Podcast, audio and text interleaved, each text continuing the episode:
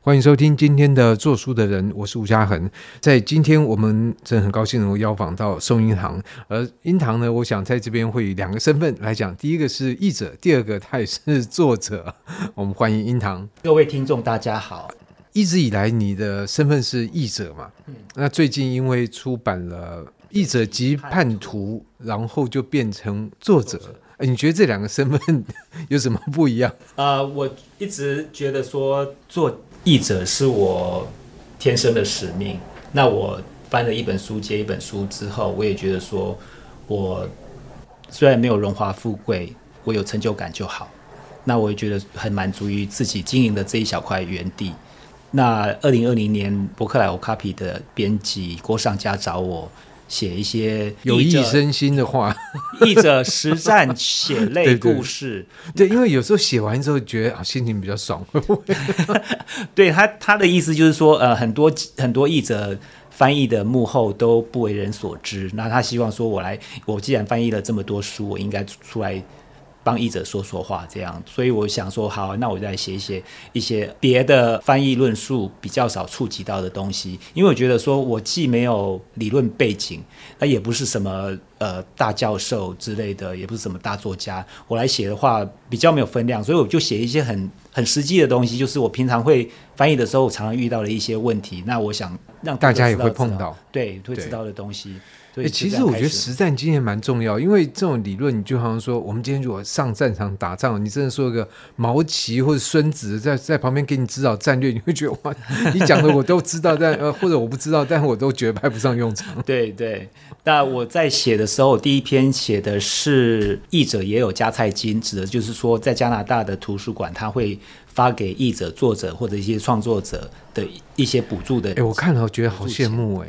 就是是小钱啊，但是你就觉得说你你受到重视。对，第一个小钱也是钱嘛，你就算出去买一点东西吃，觉得也是觉得蛮高兴的。对对，就是这样。那我那篇文章上网之后，我本来以为说大家都觉得说啊，真的有这么好的事情，结果那篇文章上网之后没有得到什么回响，我就好像一颗石头掉到、哦、真的丢到古井里面，扑通一声都没听到。大家心里面还会想哇，有这么好的事情，但出来讲说真的吗？或者？好，怎么表达都不对，算了，不要讲。哦，对了，然后，然后后来，因为我那是一口气交三篇嘛，第二篇隔一个月又出来，第二篇讲的是高频字。那高频字就是说，哎，这篇我觉得也很受用。哦，就就是有些作者他会很喜欢用哪些字，像有些很喜欢用 maybe，然后有些很喜欢用 smile，有些人用 f word，哎，对，然后就是一些那个四字经。译者遇到这些东西怎么办？因为他们英文读者在读到这些高频字的时候，他们不觉得怎么样，他们觉得就是文章的一部分，他不会就像你在对话的时候，A 说什么，B 说什么，这个说也是一直在重复，所以他们用的那个 smile 也是类似像这样的字，大家不觉得奇怪。可是我们中文读者读了就会很碍眼，特别是译者在翻译的时候也会非常苦恼，就是说你总不能一直让他微笑吧？你微笑一本小说里面出现三百字，非非常非常刺眼。对，所以你把它改成浅笑、淡笑、巧笑，那就要看上下文。对，然后就也是也很多，也是动辄四五十个字。你也是。所以我记得你在文章里面也是有举到那个 F word，对，这个其实不是只有对应那种方式嘛。对对，而且对，而且他们的那个 F 字跟我们的 跟我那个 G 字也也不是相对应，它强度不一样。我们的强度就非常非常强，就是只有在非常生气的时候，或者是你的。你的水准比较低的时候才会讲那句话，所以你说有时候我们口语说“我靠”，那好厉害。其实靠搞不好也可以，就靠跟那个 F 字等级有时候是可以差，差不多一样。对对，对，对，对，因为是比较委婉。对，所以这种都是翻译里面其实非常非常多的分寸。所以那篇出来，大家也那篇出来之后，我就在脸书上看到有人在转传，有回应呢。多数是译者，译者说：“真的哎，真的就是你常遇到那些字怎么办呢？你它一直出现，真的很烦，很想把这一本书丢掉。”类似这样的，对，而且通常这种高频字，它在字典上面的处理帮不了你什么忙，帮不了。对，因为有些比如说比较罕见的字，到底要怎么处理？有时候翻字典，哦，用这样的方式，用这样的呃词的组合，好像对翻译有帮助。跟那种高频字翻字典，对，通常没有用。对，所以你自己想办法，只能就想办法，然后每一次想的办法都不一样，都不一样。对，不然你同一个办法，你想三百次，你三百次次又是另外一个问题。当然，我们今天不是要介绍那本书，不过还是会提到那本书，嗯、因为这代表一个译者，嗯、等于说你把你的经验很多碰到的状况的实际的分享。那你这次回台湾也有办这个活动，所以有得到不同的实体读者的回响吗？对，就是因为我。当译者的时候，有偶尔有人会告诉我说：“我很喜欢你翻译的书，你的译笔真好之类的。”译者听到这样的称赞，都会蛮高兴，都会是蛮高兴的。可是，在高兴之余呢，我会在想说：“你称赞的是作者吧，不是我吧？因为故事不是我写的，我只是帮他把它。”把英文换换成中不会哎，我觉得有时候就是你看一本很精彩的书，然后这个文字的表现也很的，所以当你讲这个时候，单是称赞作者，但是也是称赞译者。就好像说你今天有一个很好的食材，结果煮的好，嗯、那当然是食材好，嗯、还有厨师的本事也。我听了是会高兴，但是我不会就记在心上，就觉得说。哦，是我，我真的是。但是批评你都会记在心上。对对，批评呢就会记在心上，没错。但是当作者之后呢，就像我这两天在书友会上遇到的读者，我就是当面感受到那一份热情，这份热情是假不了的。他不会说，对，只是口头上这样啊，你好棒，你好棒这样的，对对，可以感觉。然后我可以知道说他是真的喜欢我我的文字，那我的文字真的能够能够。带给他们一个真挚的感受，那我觉得这个就是作身为作者跟译者最大的不同的地方。那这样的话，有些人在这种鼓舞底下就说：“好，那我再继续写了。”所以这个要继续叛徒下去，是？对，当然我翻译还是会继续做，但是我那个 Okapi 专栏的，我也是继续会再写下去。所以意思就是说，大家不要批评英堂的翻译哈。你批评的话，就下一本书你就是不会被写在里面。哦、批评也是要批评啊，就是说，对对批评是好啊。对对，就是呃，如果是有建设性的批评，我都会接受。当然，我是不会理那些网络屁孩的那种，动不动就说你烂或者怎么样的，那个是根本连理都不用理。但是如果说是有建设性的批评，例如说像呃，我在书里面有提到一位读者，他说哦。呃，圣经里面的那一只恶魔送给亚当夏娃的不是苹果啊！我在文章里面本来写的是苹果，嗯、那一位读者从那个脸书的 Messenger。发信给我的时候，他的语气有点有点挑衅，他就讲说：“圣经里面哪有提到苹果啊？你是在哪里看到的？是哪一本圣经？”我就觉得说：“哦，干嘛用这种口气？对，又是一个屁孩。”所以我就不太理他。嗯、可是我后来就是忍不住就上网查一下，用英文上网查一下，到底到底是有没有苹果？结果真的哎，那个是苹果是以讹传讹的误传。哇，那这误会大，苹果受到的对，对，因为圣经里面只讲到一种不知名的果子，他没有说是什么果子，他只是说是果子，它的原文是果子。可是以讹传讹，这也不是你光是你的问题。我记得像是有一些欧洲绘画里面，可能是油画，他就把它画成苹果。对对，没错，那个就是以讹传讹的结果。那大家因为你要有具体呈现嘛，那苹果又红又大，看起来就很鲜明，所以它这个意象很鲜明，大家就记在脑里，所以就这样一直传下来，传了几百年，大家就以为。结果那到底什么水果？过。它是一种地中海的一种果子，好像有人考证过，是地中海一种果子。反正总之，地中海听起来不太像苹果，是温带水果，就对，对、啊，说不定是无花果。欸、对啊，这个的确，你这样讲就会让我想到另外一个例子了。这也是以前是苏菲的世界，嗯、那个上下文其实在讲到的是耶稣骑了某一种动物进了某一个城，这样子。我们中文一定要讲骑什么，就不能说我骑进城，你骑什么呢？对，那可是英文不需要有那个我骑某个东西。对对，什么？所以那时候译者他在翻的时候，因为我们需要有个受词在那边。所以译者就把他说，耶稣好像骑着马进了城，结果就有个读者说，那里没有马，那里是他骑的是驴子啊。哦，对对对，所以这种其实我觉得翻译太容易出错了。对对，嗯、你想说，因为译者自己也要做自己的诠释嘛，所以说才会是叛徒。因为有时候你不加以诠释，你也也太笼统，也太含糊，那读者会不知道，会你到底是要讲说你骑进去就是骑车还是骑马还是骑驴？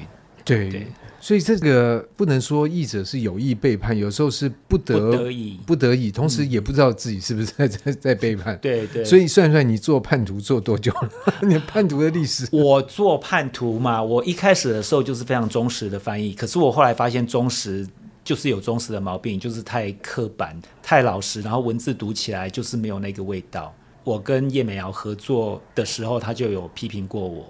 也是有建设性的批评，没错，他就有批评过，他很不留情面的就批评我。到现在还耿耿于怀，所以真的是称赞都记不得，比别人都记很久。但是我觉得很受用，就是说，因为我后来也跟国外的也译者接触，我发现说他们关注的东西不是这个，不是正确性的问题，他们比较关注于说这个文字到底有没有正确反映出作者的风格。不过这个风格也是译者去理解之后，他所掌握到那个，所以其实每个译者都不一样，都不一样。对对对，就是译者自己要表现的方式。所以我跟国外译者接触之后，我就开始转变了我的风格。我就想说，我不要太拘泥于字面上的意思。有时候字面上这样说，我其实可以换一种方法说，也不算是背叛原文。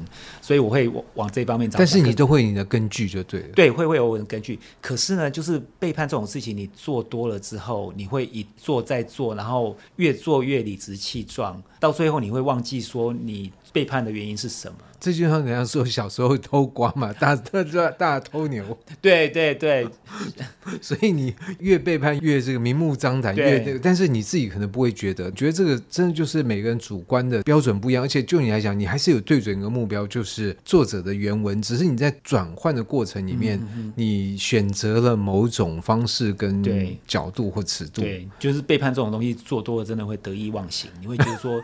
哇，我好厉害！我这样翻译的比原文还好哎，所以我就这样翻译好了。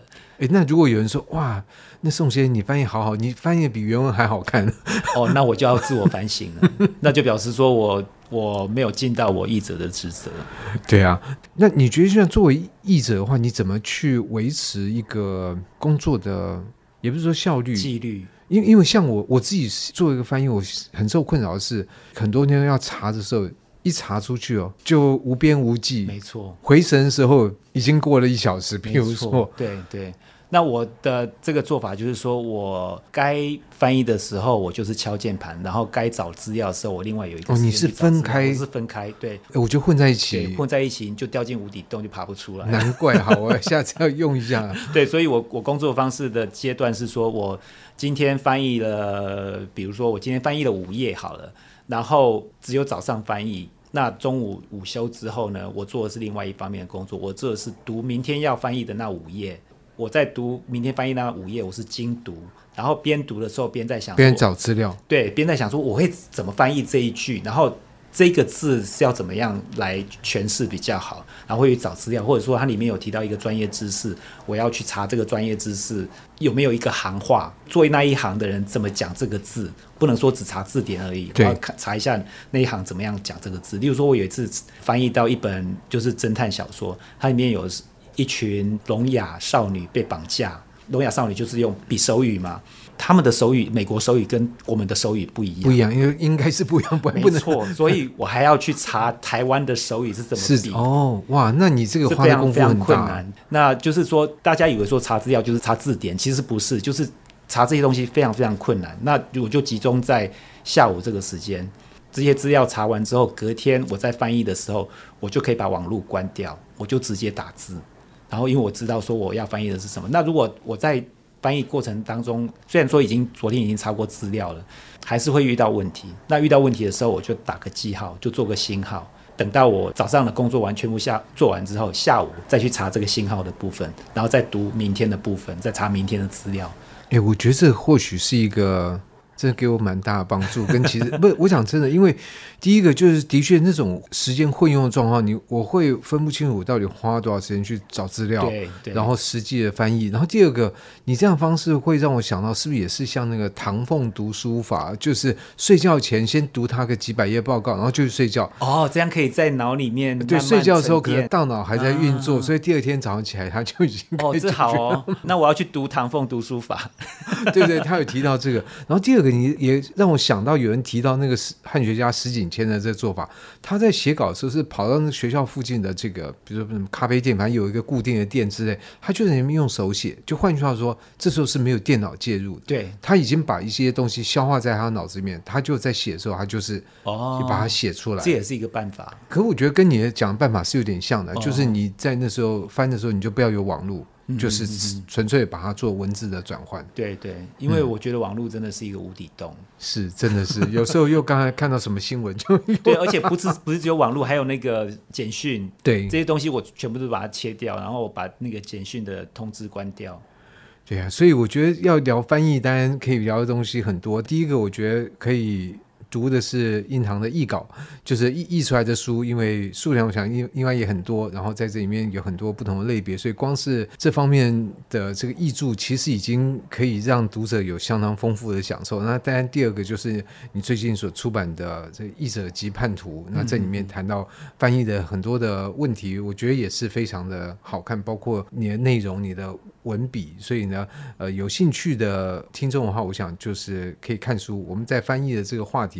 真讲上去可能讲 讲不完，讲不完。对对对对而英堂刚好这一趟从美国回来，我觉得时间也有限，所以我们就先到这边。那谢谢英堂今天的时间，同时我们也希望能够再看到你的译著，还有你作者发表的文章。好，谢谢各位听众，谢谢嘉恒。好，谢谢。以上单元由数位传声制作播出。